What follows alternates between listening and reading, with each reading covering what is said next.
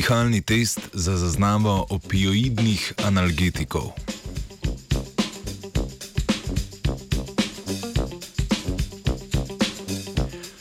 Ameriške znanstvenice in znanstveniki so poskusili razviti novo metodo zaznavanja opoidov v izdihanem zraku.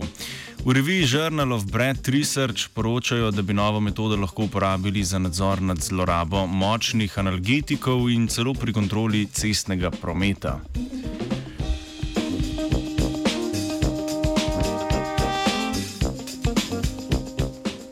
Zaradi kronične bolečine vse več ljudi posega po opioidnih analgetikih, kot so morfin, oksikodon in ali tramadol.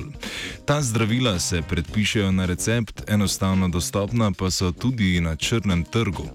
Na voljo so natančni, toda invazivni postopki za določanje njihove prisotnosti v krvi in urinu, ki bo v prihodnosti morda zamenjala sodobnejša metoda.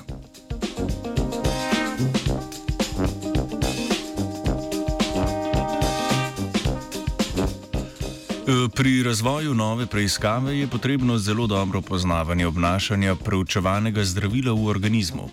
Glede na to, katere telesne tekočine in tkiva zdravilo doseže in v kolikšnem obsegu, se odločimo za ustrezen vzorec. V tem primeru so metabolitne oziroma metabolite opioidov iskali v izdihanem zraku.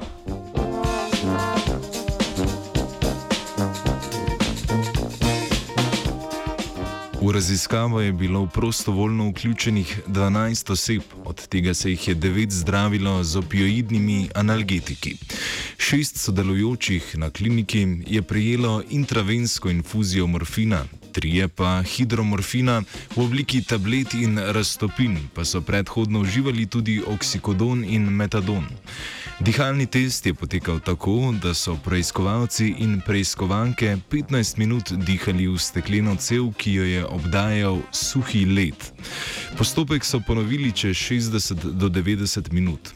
Krvni vzorec so hospitaliziranim pacijentom zaradi primerjave rezultatov odzeli vsakič tik po opravljenem dihalnem testu.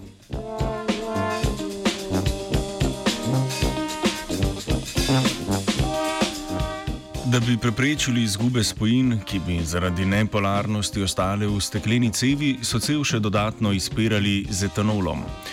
Vzorce so na to analizirali z zelo natančno analizno metodo, ki omogoča zaznavo izredno nizkih koncentracij opioidnih metabolitov v izdihanem zraku. Izkazalo se je, da se rezultati zaenkrat samo grobo začrtanega dihalnega testa precej dobro ujemajo z usporedno izvedeno krvno preiskavo. Zbritov je izdihnila Andreja.